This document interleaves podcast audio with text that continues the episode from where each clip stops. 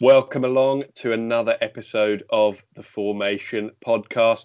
This is episode number 12. Thank you for joining us yet again. Um, the 2019 to 20 season is coming towards its end now, but there is still a lot of exciting stuff which we're here to discuss. Um, today, we're going to go over three or four main talking points. Again, the same as last week. Um, we've got Leicester's downfall um, in 2020. Are they going to make the top four? Who knows? That's still to be decided, of course. We're going to talk about Southampton, Harry's team, and just how well they have done in recent weeks, but also since kind of December. They've, they've had a very good run of form. Uh, Wigan Athletic in the Championship, the struggles they're facing off the pitch, but how they're defying that on the pitch.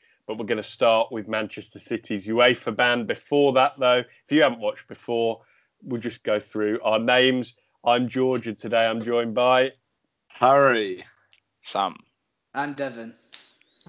So it is time. We may as well get straight into it. Um, that was my stopwatch starting just to keep time that we don't go on and bore you. Hmm. Um, yeah, I doubt you would have heard it, to be honest. The microphone isn't that good, but that was what it was. Um, so, Manchester City, we've spoken about this on previous episodes. They had a ban um, which w- was threatened them with. Um, it was a two year UEFA ban from European competition um, due to they supposedly broke FFP, financial fair play laws. Um, but earlier this week, that ban was overturned after City appealed it, which means no, they'll be fine and they will be back in the Champions League again next season. Um, not that they've missed one, but they will be in it next year because their slot is already confirmed. Um, starting with you then, Harry, were you surprised at all to hear this was the decision they came to, or did you expect it? Pep, Pep Guardiola was very confident all, all, the days leading up and the weeks leading up that it, it would be overturned. So I was sort of unsure. I wasn't sure whether it was going to get overturned or not, but his confidence sort of it felt like he already he didn't know the decision, but maybe he, he had a slight inkling whether maybe something's gone gone on behind the scenes because we know that FIFA and football in general isn't always the, the cleanest placed for rulings. I know it went to the, the the Supreme Court and stuff like that, but to be honest, yeah, I, I wasn't too surprised. They got their fee, they got their fine reduced all the way back to 10 million euros as well, which is quite a drop from 30.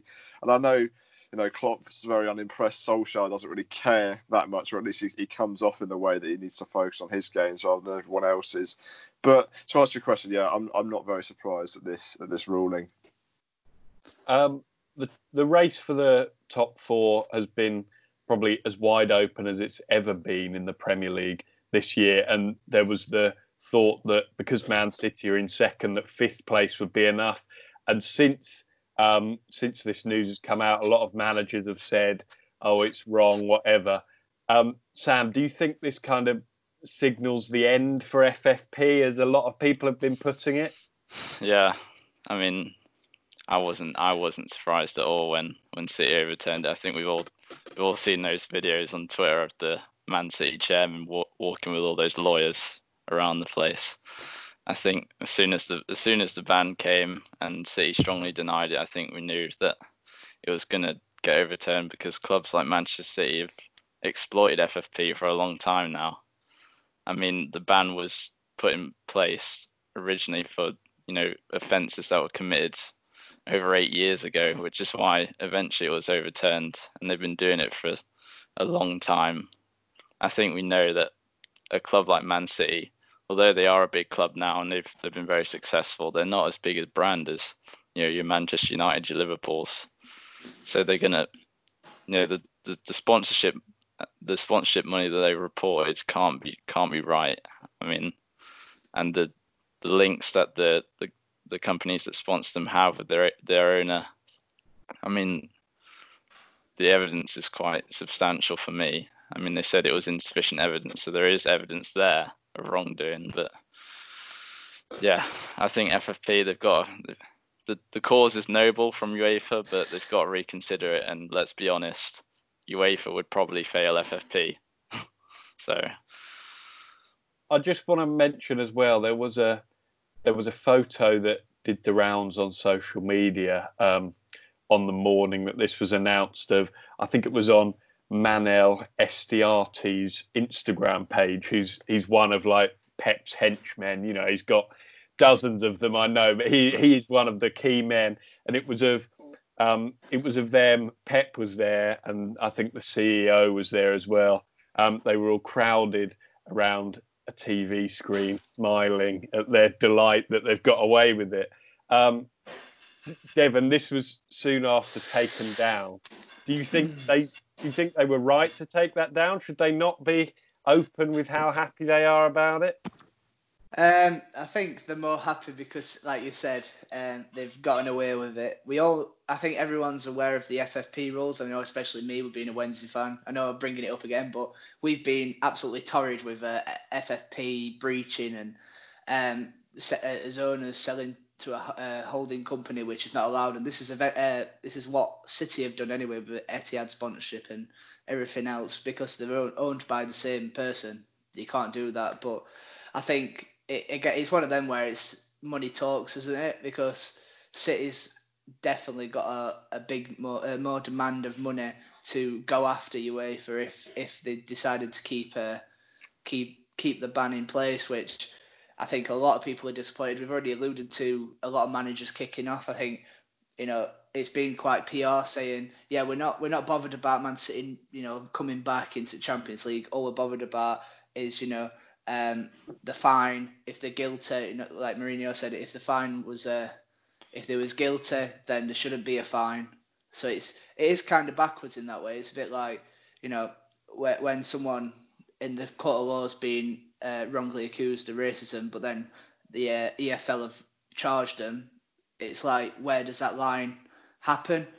But um, it, it's it's a let off for City, I think, because it, we all we all know they probably should have got charged for it, but I think that I think UEFA are scared, and like we've alluded to, FFP has you know it's not is the integrity of FFP is not good enough. Um, it's supposed to be there to stop these kind of things happening, and they have just been happening in, in every single league. You you talk about um, keeping the competition between the teams coming down and the lower end championship sides intact, yet they're getting 90 million parachute payments and the bottom teams are struggling and they're not allowed to spend over like 5 million. What where's the where's the financial fair play in that?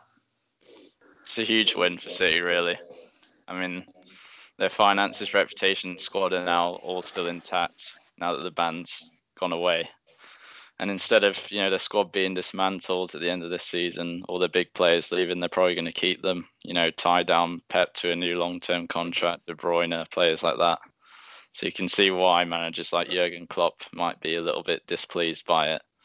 And obviously, we talked about at length last last episode about you know can City be the next dynasty or whatever, and this is only going to help their case in that sense because with the Champions League, they'll still be able to attract all the best players, and they've got away with it this time. Who say they can't again?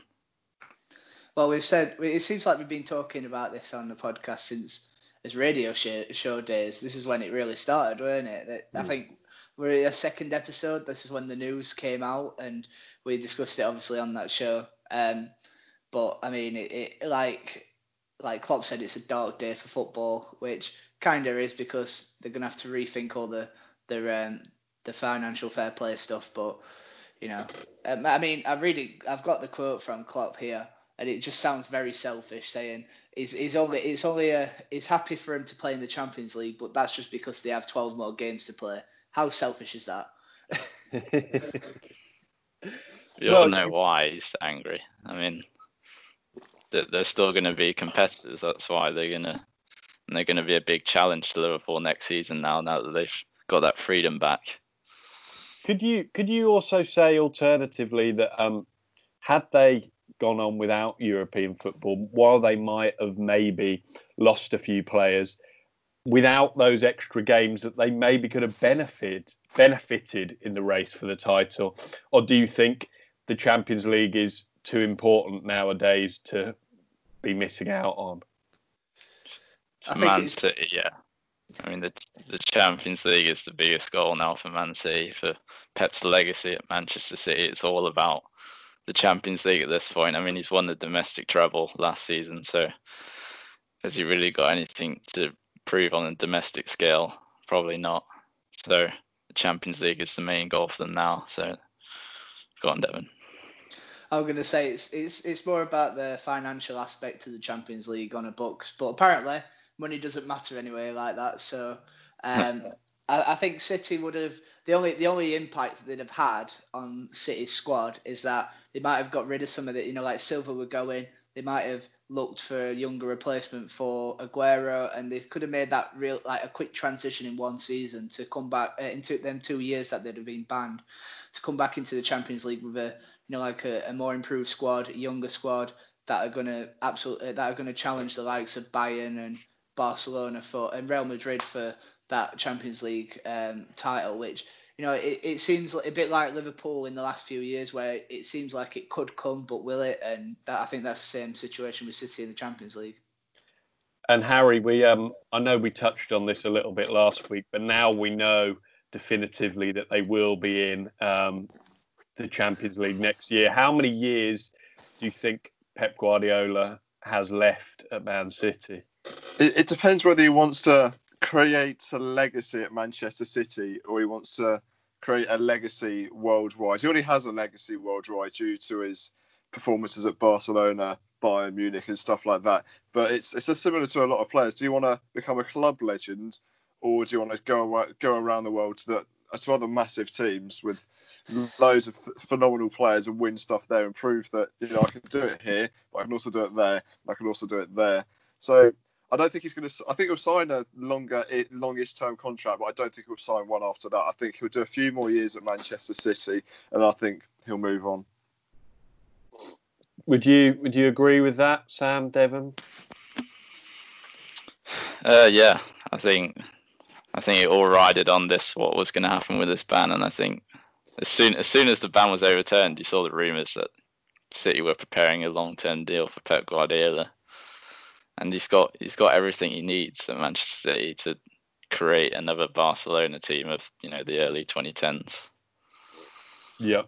It um, seems a bit. It seems weird how like last week we were talking about Man City's fall, and this week we're talking about him becoming a dynasty again. It's it, that's what that what happens in football. We especially with a team like Manchester City that are always up and down, up and down, and you know, they, they, but they have the capabilities just to become dominant for a few years, and I think that's the difference between the early days of Manchester City's money influx and now is that they've actually got a bit of steadiness about them.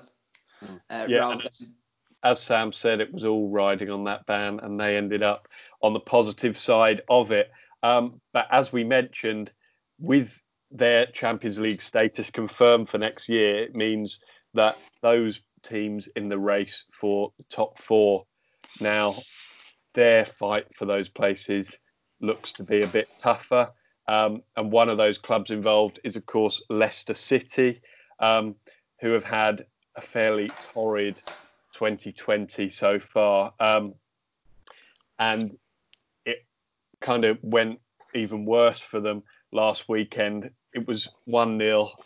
They were 1 0 in front away at Bournemouth at half time. It all looked to be going very well indeed. Bournemouth having not won in a very long time, not since the restart anyway. I think it was dating back to February.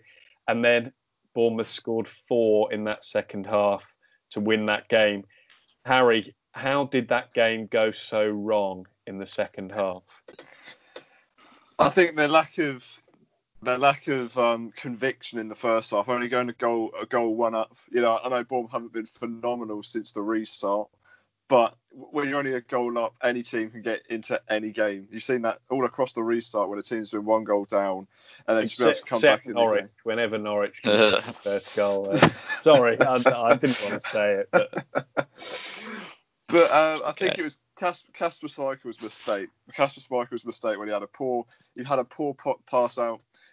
They went in and scored, and sort of that lifted the Bournemouth players. That lifted the Bournemouth players to go, hang on, you know, we can get right back into this game. And this was almost sort of Bournemouth's last hurrah because if they played Manchester City, which which they did lose, I think if West Ham and uh, Watford drew, they'd be down, or Saints only need a point against them in their next game. Bournemouth, that is, to send them down. That was the sort of their last their last real hope, and they they clung on to that. To be fair, I've been giving Dominic Solanke a lot of stick for his performances in front of goal. But Oh, to be fair to the lads, he scored one. He had, he had a really good finish for his second as well. So it's Le- Leicester in a diff- definitely in a very difficult position with a few tricky fixtures up next. And I think uh, Brendan Rodgers had a lot of criticism from the Leicester fans because he took Kelechi Iheanacho off at half time. Um, he brought Dennis Praet on, who is a midfielder, isn't he? So he left Vardy a bit isolated up front. Do you think that contributed quite a lot to it? Yeah, especially with them trying the five or the three at the back, whichever way you want to see it. I think I don't think they've played that formation yet this season. So without without the, the wingers of maybe a Demarai Gray or James Maddison, who's their main creative player, who's you know missed a lot of games since the restart, and, he, and apparently he, he might be a doubt for the last three, which is huge for them. I think creating chances, obviously against Bournemouth, their defence was calamitous, but I think the main problem for them has been created chances without without James Maddison. Their wingers like Praet, like Gray, aren't exactly the most productive when it comes to you know setting up the forward players. So I think they've definitely definitely struggled there. So they've won just one game since the restart, which was a 3 0 win against Crystal Palace. Their last away league victory came on New Year's Day. That was against Newcastle. Um, so, Devon, we've obviously mentioned we don't know yet whether they'll finish in the Champions League. It is still in their hands at the time of we're recording. They've got three games left. They play Man United on the final day. But on the basis of what they've shown in this calendar year, do you think that they would struggle in the Champions League if they got there? Um, it depends because I think it's it's one of them where they really are desperate for the season to have ended. Um, even I think the obviously it's not a break as such because it was a worldwide pandemic, but that halt in the season came at the wrong time. They'd just been on a bad run of form, and then they played Aston Villa and got a four 0 victory, and they looked they looked brilliant in that game. Uh, obviously, Aston Villa shy of confidence and everything in that, but then it, the season uh, finished, and they just not seemed to have took that momentum back into it and implemented it. Ever since the re- the restart, they've looked, you know, they they look like a mid-table side again, and um, I, th- I think when you've still got players like Demarai Gray and Albrighton, and you you're relying on them players, that's where this the the kind of cut off line for the Champions League quality stops. Not not taking anything away from them uh, from the two wingers, but when you look around their side, you've got winners and you've got average players. I think, and they really need to. If they were to go in the Champions League, I think they need to make you know three, four marquee signings just to be able to compete. Obviously, the last time they were in the Champions League, they still had the buzz uh, from winning the league and that that mentality. Because even if Ranieri wasn't there, Craig Shakespeare carried on that mentality and.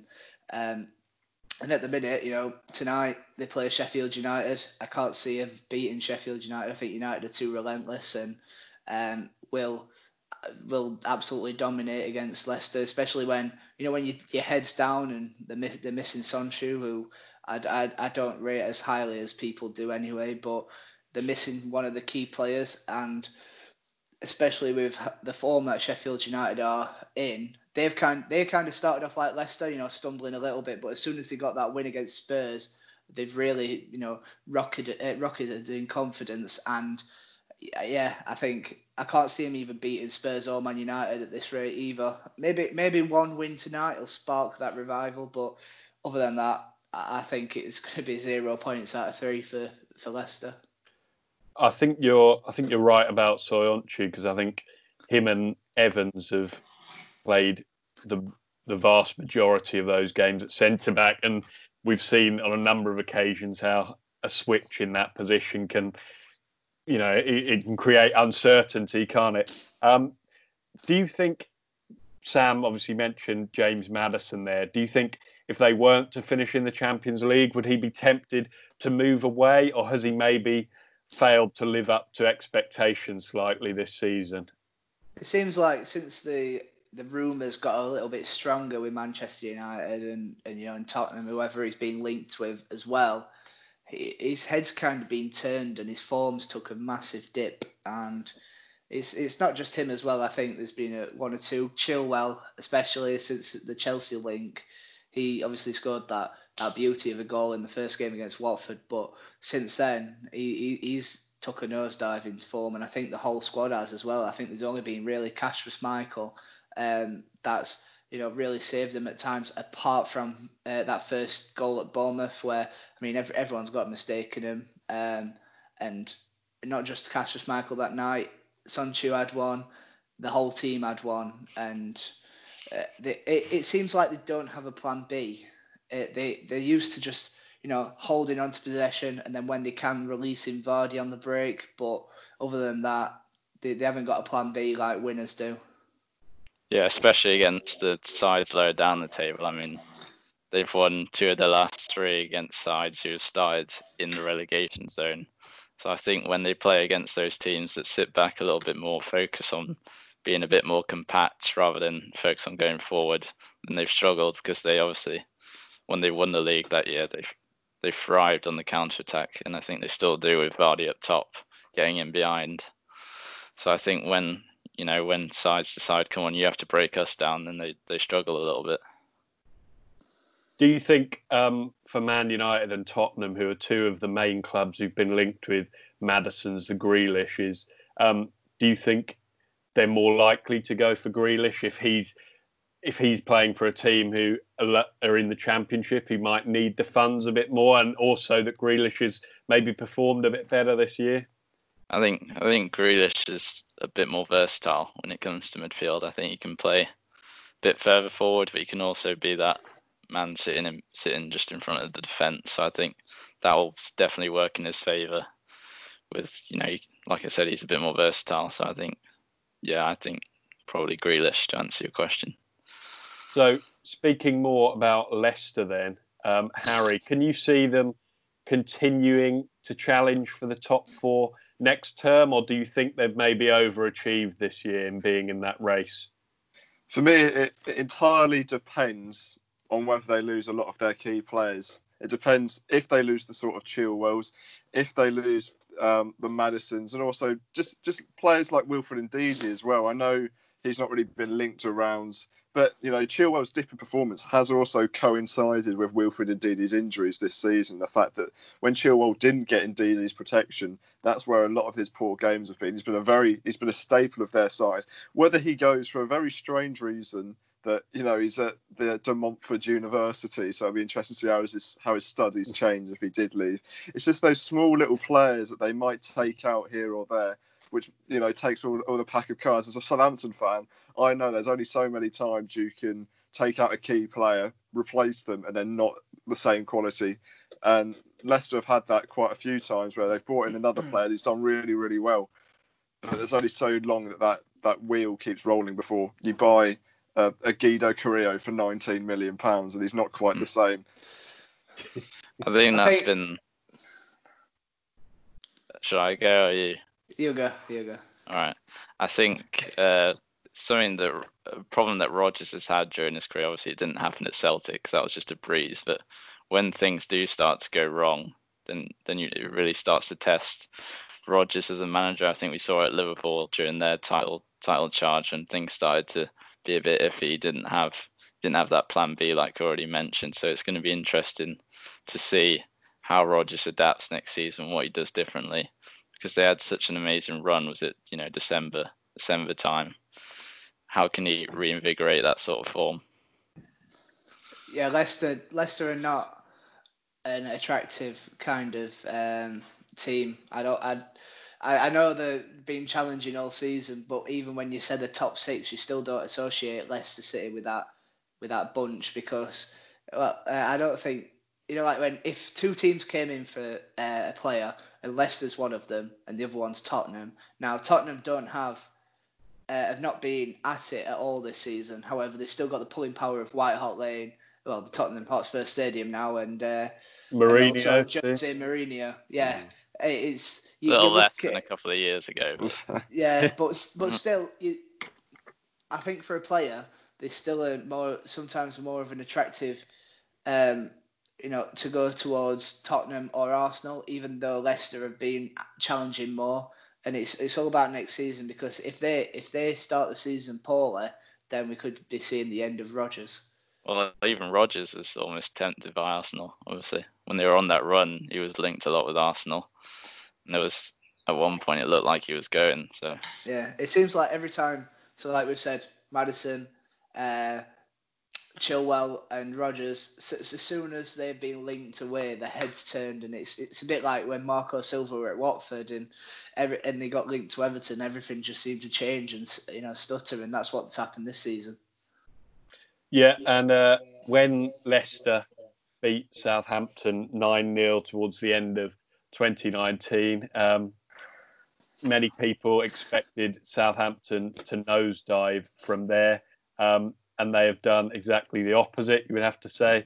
Ralph Hasenhüttl has revived them. Um, before we get on to some of the impressive stuff they've done, Harry, I want to ask you after that 9 0 defeat, um, which percent, if you had to estimate a percentage of Saints supporters who were calling for his head, um, what would you what would you say the split was? Because I know you had your opinion on it, but what mm. would you say? I'd say maybe 50-50 or 60-40 for him to go due to the fact that he he brought this thing to the club that I don't think anyone else has sort of seen before. One, the dedication to the job, and two, the passion for the job as well. And people saw that 9 0 result. And I, I, was I was obviously questioning him. At, at, the time, I wanted him to stay on. I wanted him to stay on to try and prove himself because I knew that we wouldn't get a manager of the same caliber of him. And we'd probably bring in a Sam Allardyce or, or not Mark Hughes again, obviously, but someone of that sort of realm to sort of guarantee safety. But yeah, I think when that 9 0 happened, it was it was very 50 50. There was a lot of people that were very quick to go and say, no, if we're going to go down if he, if he doesn't get sacked, we need to bring someone in to guarantee safety. But there's also a lot of people that were very calm and thought, yes, this has happened, but he might change the formation, which he did a few games later. He might do this, he might do that. And thankfully, thankfully, it was the latter. So that 9 0 defeat, as you mentioned, made him change formation. Do you think it was definitely the wake up call that you needed? Because as we've seen just how well it's gone since. Hmm. Oh yeah, it certainly was the wake up call. But people sort of forget after the nine 0 loss, we lost back to back games to Manchester City, and then lost to Everton two one, which was a horrendous game. I think at the first half they had about 15 shots and we had zero, and we were only one 0 down, just about staging the game before like an 85th minute winner. But after that game, especially, I think that was that 9 0 was a big thing, but not a lot of people talk about that. Ralph was really, really on the edge because a lot of people were losing, not losing their temper, but they thought, well, after the 9 0, there was sort of a reaction, but there wasn't a massive reaction because we still lost three games on the bounce. And I think Ralph sort of had the feeling of, well, if I am going to go out, I'm going to go out my way. I've heard that somewhere. But um, he went to the 4 2 2 2 system and thought, you know what, this is what worked for me in Germany. I'm going to try it here. And if it doesn't work, fine, I'm off. But if it does, we could really do something here. And he went back to what he knows, and we picked up phenomenal results since. Yeah, and uh, I think one of the stats which was doing the rounds on Twitter the other night was that Southampton have actually earned more points than Leicester since that 9 0 defeat, um, which is quite a stat considering Leicester are. But it kind of illustrates what we've been talking about. Um, and their form away from home as well has been excellent. They've won eight times away from home and only lost six times. And we saw the other day too, Southampton getting a point at a Man United team who you know, mm. you would have never expected yeah. that earlier in the year, would you? So, no. what do you th- what do you think has changed, Sam Devon, from from watching from the outside point? I think I've been really impressed with Southampton's fitness since the restart. I think in that in the first game against Norwich, especially in that second half, it felt like they were just miles ahead of Norwich in, in fitness terms, and then against Manchester United to grab that late goal, which they definitely deserve for, the, for their early pressure, especially with you know they were they were getting in every time with Bertrand and Kyle Walker Peters getting in behind the Man United defence, and the way they press and harried Manchester United's midfield, I think that's what led to you know Paul Pogba having a pretty poor game. They just kept on him and on him and on him all game and kept going. I think to answer your question, the biggest thing for me, especially since the restart, has been Southampton's work rate, especially off the ball and their fitness. Yeah, you mentioned the high press. That's what led to ultimately led to uh, Che Adams' maiden goal for Southampton. You know, pressing on to uh, to Manchester City and forcing that mistake. I think we're seeing kind of flashes from when Pochettino was there, and you know the style of football, the the way they held onto the ball, and they were more, you know, they were more attacking and ruthless, as we've already mentioned a few times tonight. But they um, they they went straight at Manchester United instead of you know if you're looking at that Brighton game for example you're thinking oh god if we give them you know a little bit of a uh, little bit of space they're going to absolutely punish us. And Southampton didn't. They took it on to Manchester United. And that's where Manchester United struggled. And um, I, I were very impressed with Southampton. And even when you go 2-1 down um, I know Southampton in the past have come back to two two, and it's haunted them, especially in the, the League Cup final, just to make Harry, make Harry have PTSD. But um, but yeah, surely if the, next season they just need to sort the home form out, and mm. surely they'll be be a contender for Europe, maybe. I mean, they, they almost love, love to see. They almost showed a different dimension to their game in the sense that Danny Ings had a pretty quiet game against Manchester United, but they didn't need him. I think Stuart Armstrong, especially, has been very impressive since the restart. Uh, two goals and three assists in this in the six games since the restart. So, yeah, he's been he's been one of your big players. Hmm. Harry, um, we're praising we're praising you so much as a lot of pundits on television have.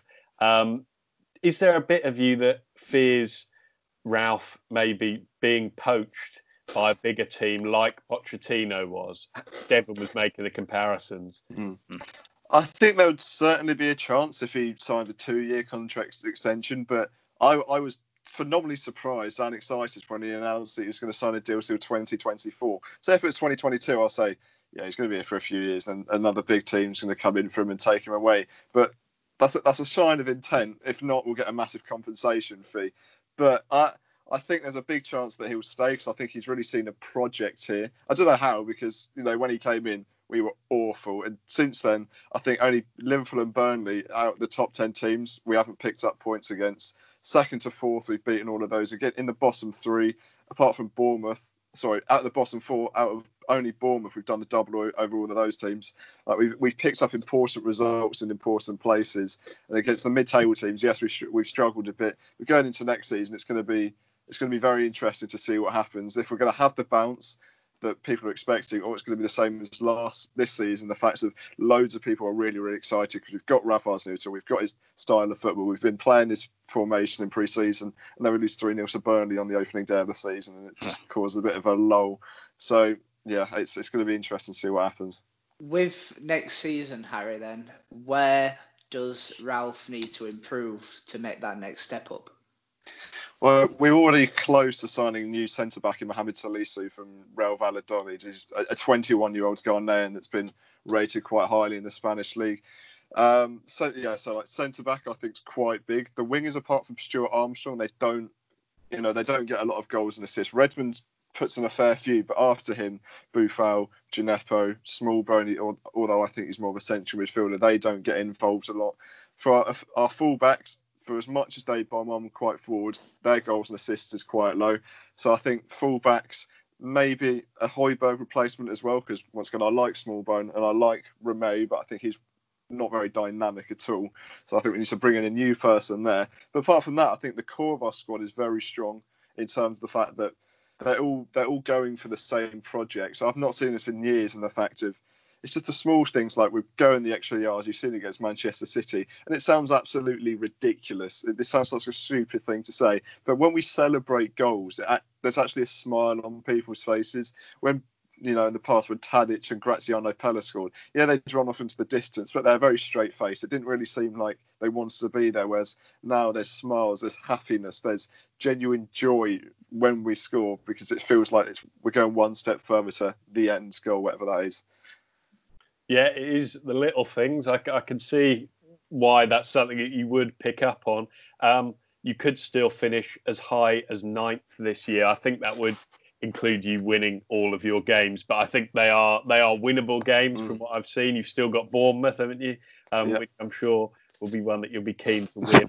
they, were, they were talking the big one at the start of the year, um, but like you say, it is an attractive proposition for players looking for a transfer into the Premier League. I would say it is one of those clubs for sure. Um, we're going to move on now to our fourth and final talking point before the end of show quiz. Um, we spoke about a 9 0 result earlier in the year. Um, in the championship this midweek, there was only one result which was getting all the attention. Um, Wigan Athletic playing against Hull City, both of which could still find themselves in relegation trouble, but for different reasons, we should say. Um, that game between Wigan and Hull finished 8 0. Um, 8 8 0 to Wigan. It was 7 0 at half time. Um, quite a staggering result, to be honest, um, considering the circumstances. Um, if we start, if we talk about Hull briefly first, and then we'll move on to Wigan. Um, Devon, for a club who are you know, they started this game in the bottom three. They're still in the bottom three now, but they started that game in the bottom three, desperate for points. Ha- is it inexcusable for that to happen and to lose by such a margin? Uh, I think no matter what team you are or who you're playing against, to lose 8 0 is frankly ridiculous. But it's all the it's much worse in the situation that Hull find themselves in, and at a very crucial time. You're going into your last uh, two games off the back of an 8 0 loss. Like, I can't see any way of Hull surviving unless this just brings like that sort of reaction where we're actually we're gonna prove ourselves, which uh, you haven't seen that. I mean, in the past 18 games, Grant McCann's side have only just won one one of them 18 and lost 14 of them. They've lost 23 all season, and it seems really contrasting to when at the start of the season when they still had Bowen, they still had Grosicki, they were actually challenging and they were an out, they were like kind of a dark horse for the top six. And Hull fans, I mean, they, they've been singing the praises from the start of the season, but now they're in a very bad position.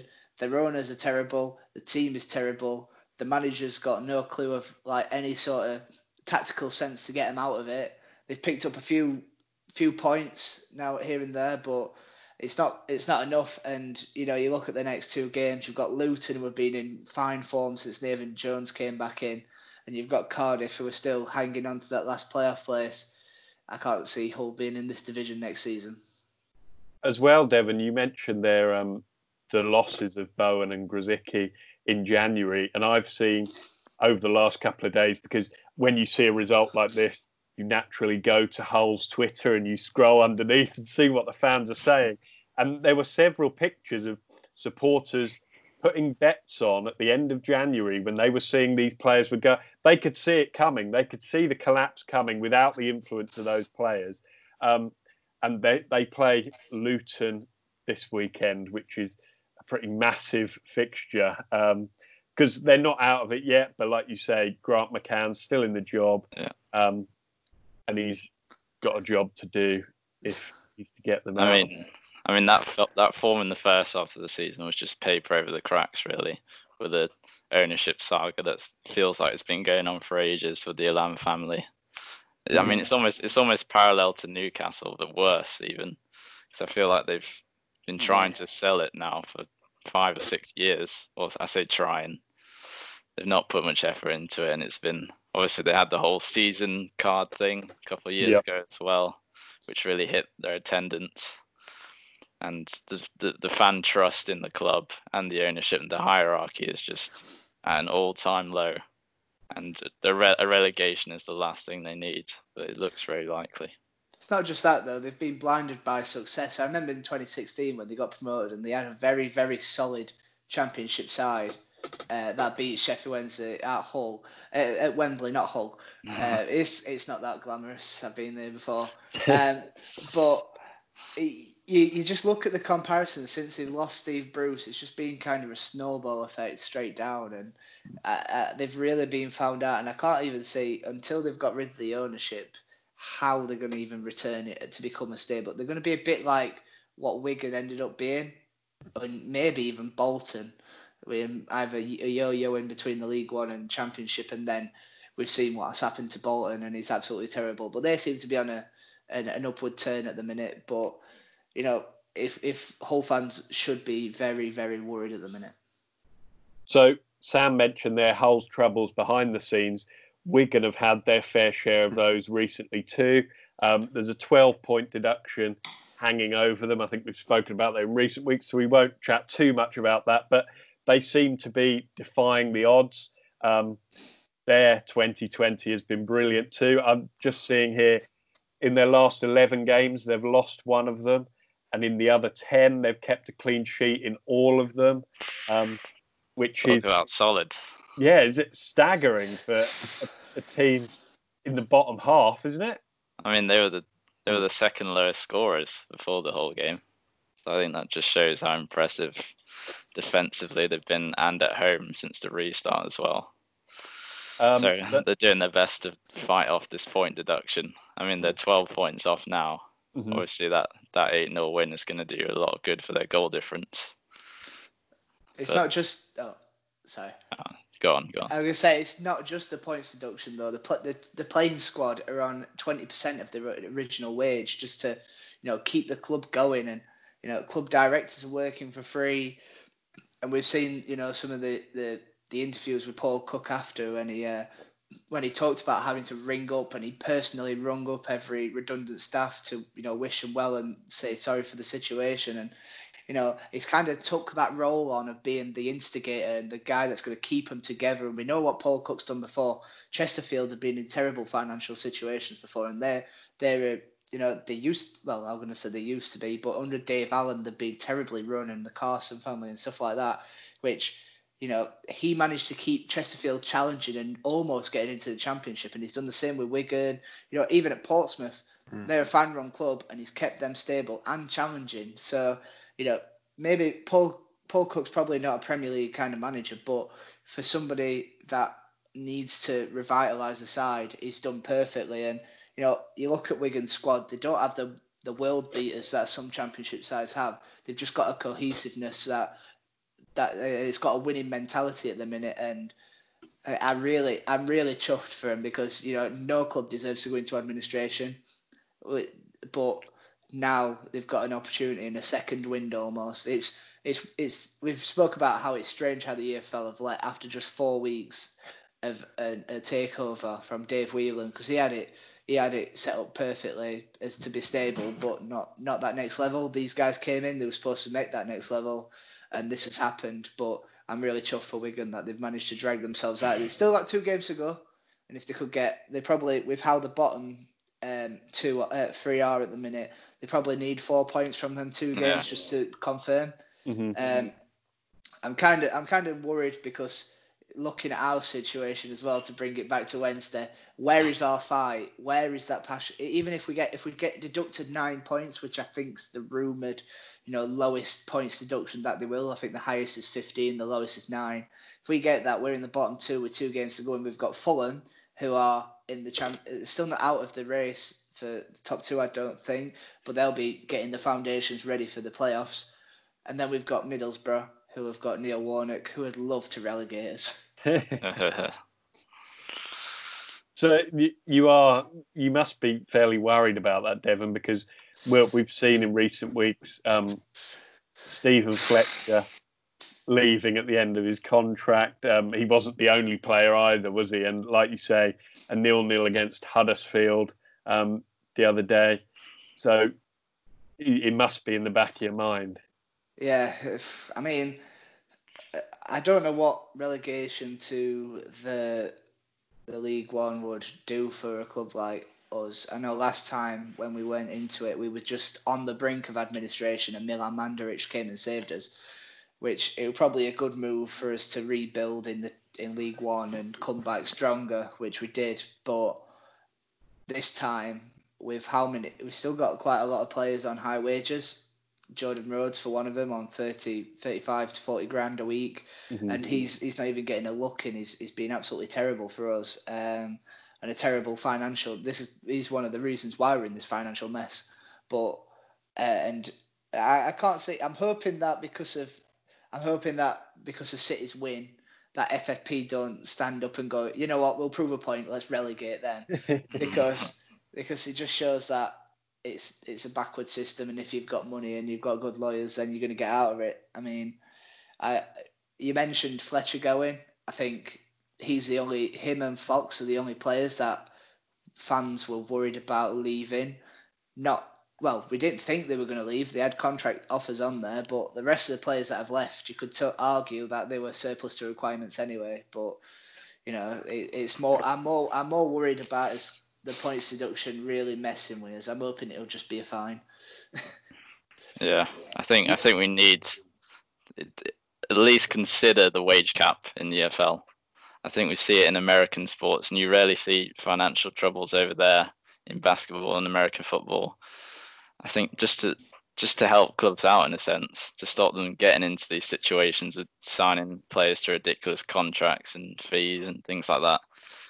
Just consider the wage cap potentially. I, I think it's it's going to be a weird one because I don't think they would do it because of the money influx. Um, if you've got a wage cap and players wanted to, if you've got a star player, um, and they're capped at twenty, and a Premier League or a foreign side come in for twenty five, they re, they might they'd be more tempted to jump, and I think that's where the clubs will say no, we want to pay as much as we want to pay that we can afford. It whether they do it as like a percentage of each club I'm not sure how they do it in America. If it's just a set figure or it's a percentage of right, your net worth's this, so then you can only spend this much. But you know, other than that, I can't see anyone agreeing to it just because of the competitiveness and how money works. Um, yeah, I think we've pretty much discussed all our talking points now. Um, I have got the quiz up and ready on my screen. If you can get your notepads ready. Um, Well, don't worry, it's, it's at the ready. I went and grabbed it just before we were doing it. I think this is the 19th quiz Oh, that we've. Um, that's that's mental, isn't it? down a pen. That's obviously dating back to when we did the uh, the radio show on Phantom Radio. I bet Uh, Phantom's missing our ratings now, aren't they? They're looking at us. They're, they're, they're envious. um, and this week, I was struggling for a theme, to be honest. But then Harry Kane popped up last night and scored his 200th um, goal in club football. So I thought, yeah, we're gonna we're gonna go on that. We're gonna we're gonna make it all about Harry Kane. Um, Yes, uh, Sam's on the drink already with his Strongbow glass. Mm. yeah, so five questions. Stressful.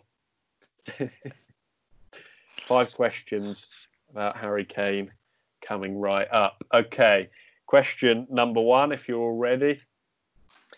Kane had four loan spells away from Spurs as a young player. Can you name any of the four clubs? There's four points available. Four different clubs. So you may as well write four down, but I will ask you to hold them up just to prove that you're not making them up as you go along.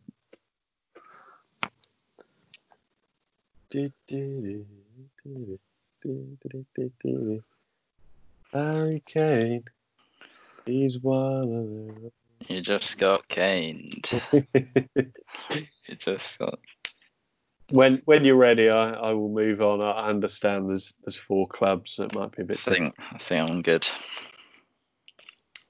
Well, while we wait, I will say Harry is three clear ahead of Sam at this point, eight clear of Devon. But with this sort of question, Yeah, it could be. It could be a big swing. You never Yeah. know. Have you got all, have you got all four, Sam? I've got four answers. I don't know if they're. all... Oh no. I've, I've only got I've only got three. okay, I'm gonna I'm gonna move on anyway. Question number two: How many times has Kane won the Premier League Golden Boot?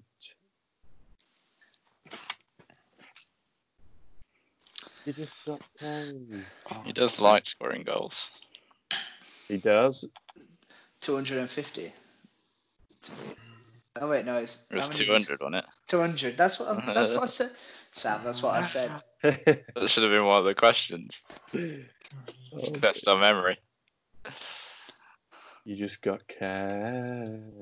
That's why I, I'm getting. I'm getting in your head, Sam. That's why. How many times Ah, won the Premier League Golden Boot? Okay, take a guess. Question number three. In which year did Kane score his first goal for England? I'm gonna change it again. I'm gonna change it again. There we go. In which Um, In which Yeah. calendar year? in which year? Yep. When did he break into the? I'll I'll give you. I'll offer a bonus point for this one. And it, it doesn't it doesn't matter if you don't get it, but I have got it written down. Who were England playing against when he scored his first goal? can you get the bonus point even if you don't get the year, or do you have to get both? Yeah, I, I'll say I'll say the year doesn't matter. Yeah, we'll just say there's two points. Hmm. But I, there's there's no shame if you don't get it. So is that a clue? I don't know. yeah, I feel like it was, it's Okay. the trick. Trick question- question didn't score Okay. yeah. any. question number four. So he moved on to 200. He actually moved on to 201 goals at club level with his double or his brace, but that's a cliche against Newcastle. Um, how many of those goals have not been for Spurs? So we mentioned the, the four clubs he played for um, Not on too loan many. And this is a we'll say this is the closest to answer. How many of those goals have not been for Tottenham? Are these club league goals, or are these just goals? yeah, in... no, it, it's club level goals, so it's it's Of in the, of it's the two hundred, yeah. as well. Alright, yeah.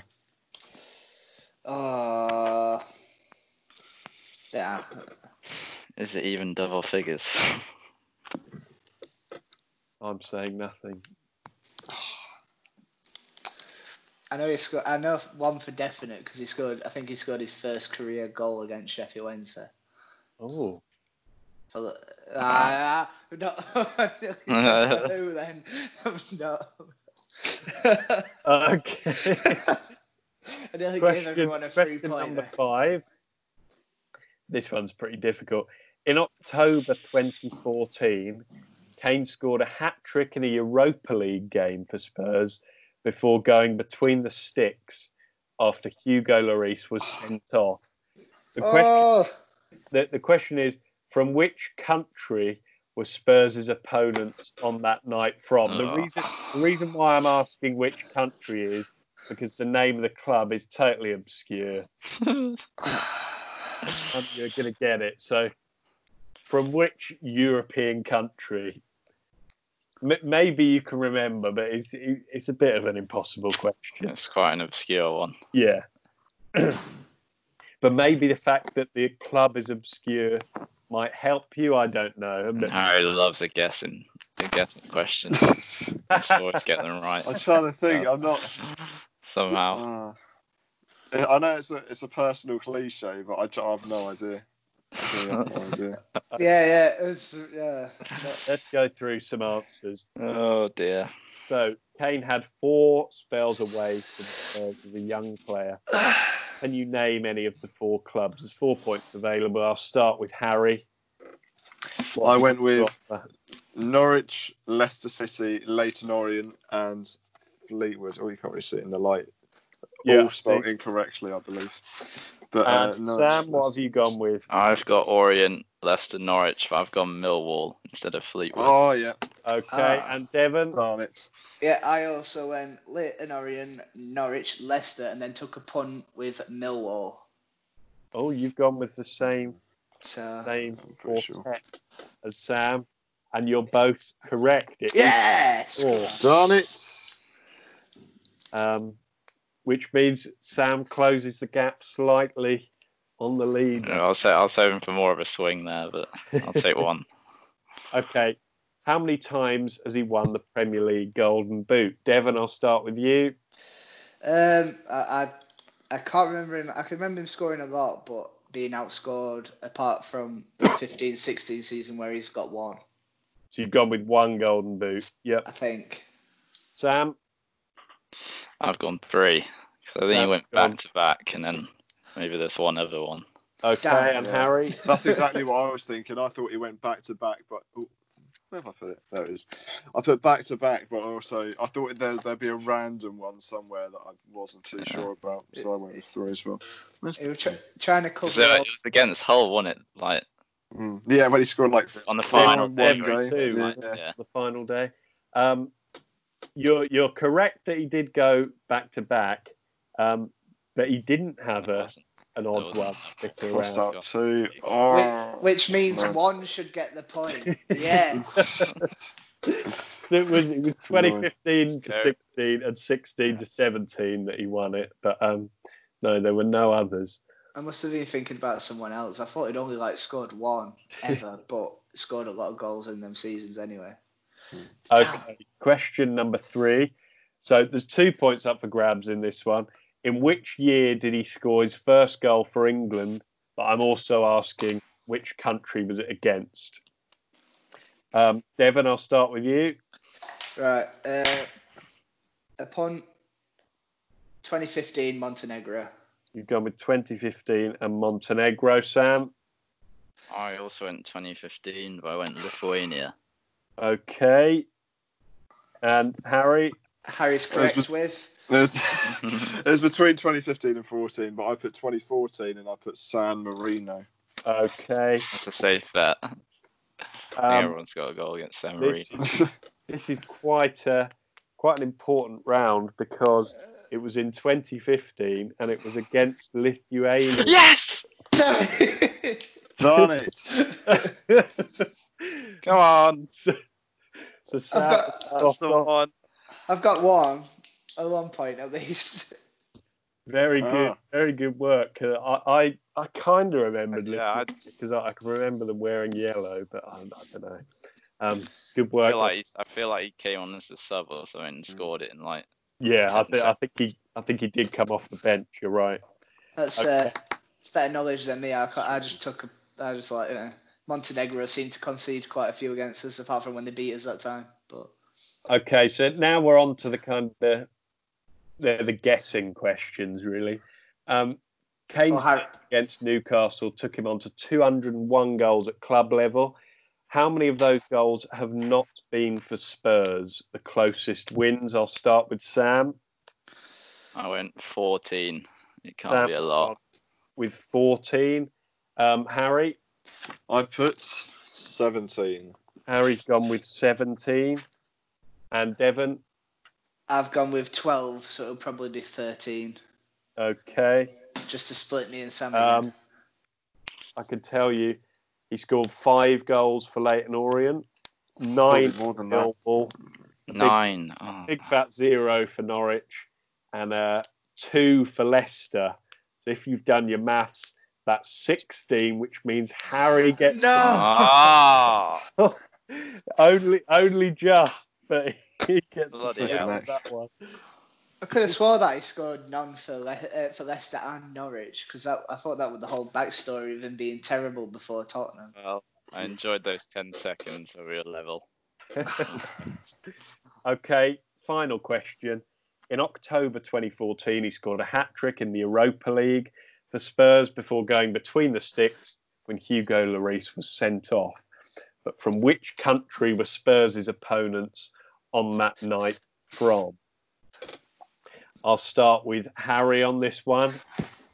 I put, because I have no idea, Slovakia. You've gone with Slovakia, okay. And Sam, we'll go to you next. Ukraine. Ukraine. Devon, I, I just I, I, I thought it was something like F and Borg or something, so I've gone Norway, but I don't know if they're Swedish or not. I'll apologise for this one because it was a ridiculous question. I was just try, trying to make it harder, I suppose. Um, the, cl- the club were called Asteras Tripolis, Oh, Could be Yeah. anywhere. and they're from Greece. Oh, Never would have said that, to be I fair. could yeah. actu- Everybody got on Greece. No. I, So yeah, I, I apologise on on the podcast behalf for that one. Pathetic. we're, Um, we're sacking you. I think we might have to get friend of the podcast back on from uh, from a Bundesliga rec- uh, expert.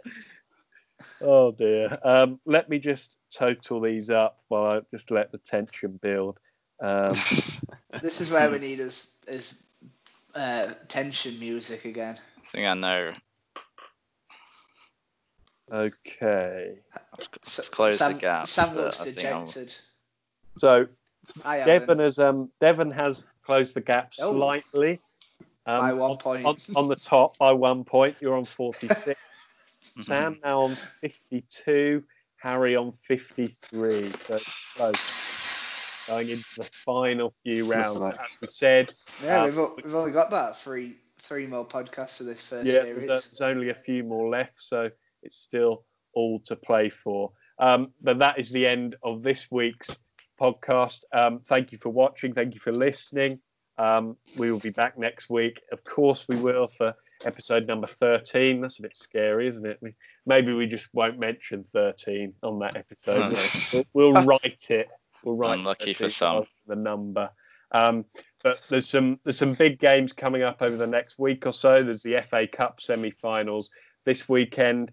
Um, Tottenham against Leicester as well in the Premier League. Derby against Leeds. We know how big that clash is after last season. And then the Championship concludes on Wednesday, July the 22nd. Um, so keep your eye out for that one. As Devon showed, the publicity. Follow us at the underscore Fourmation.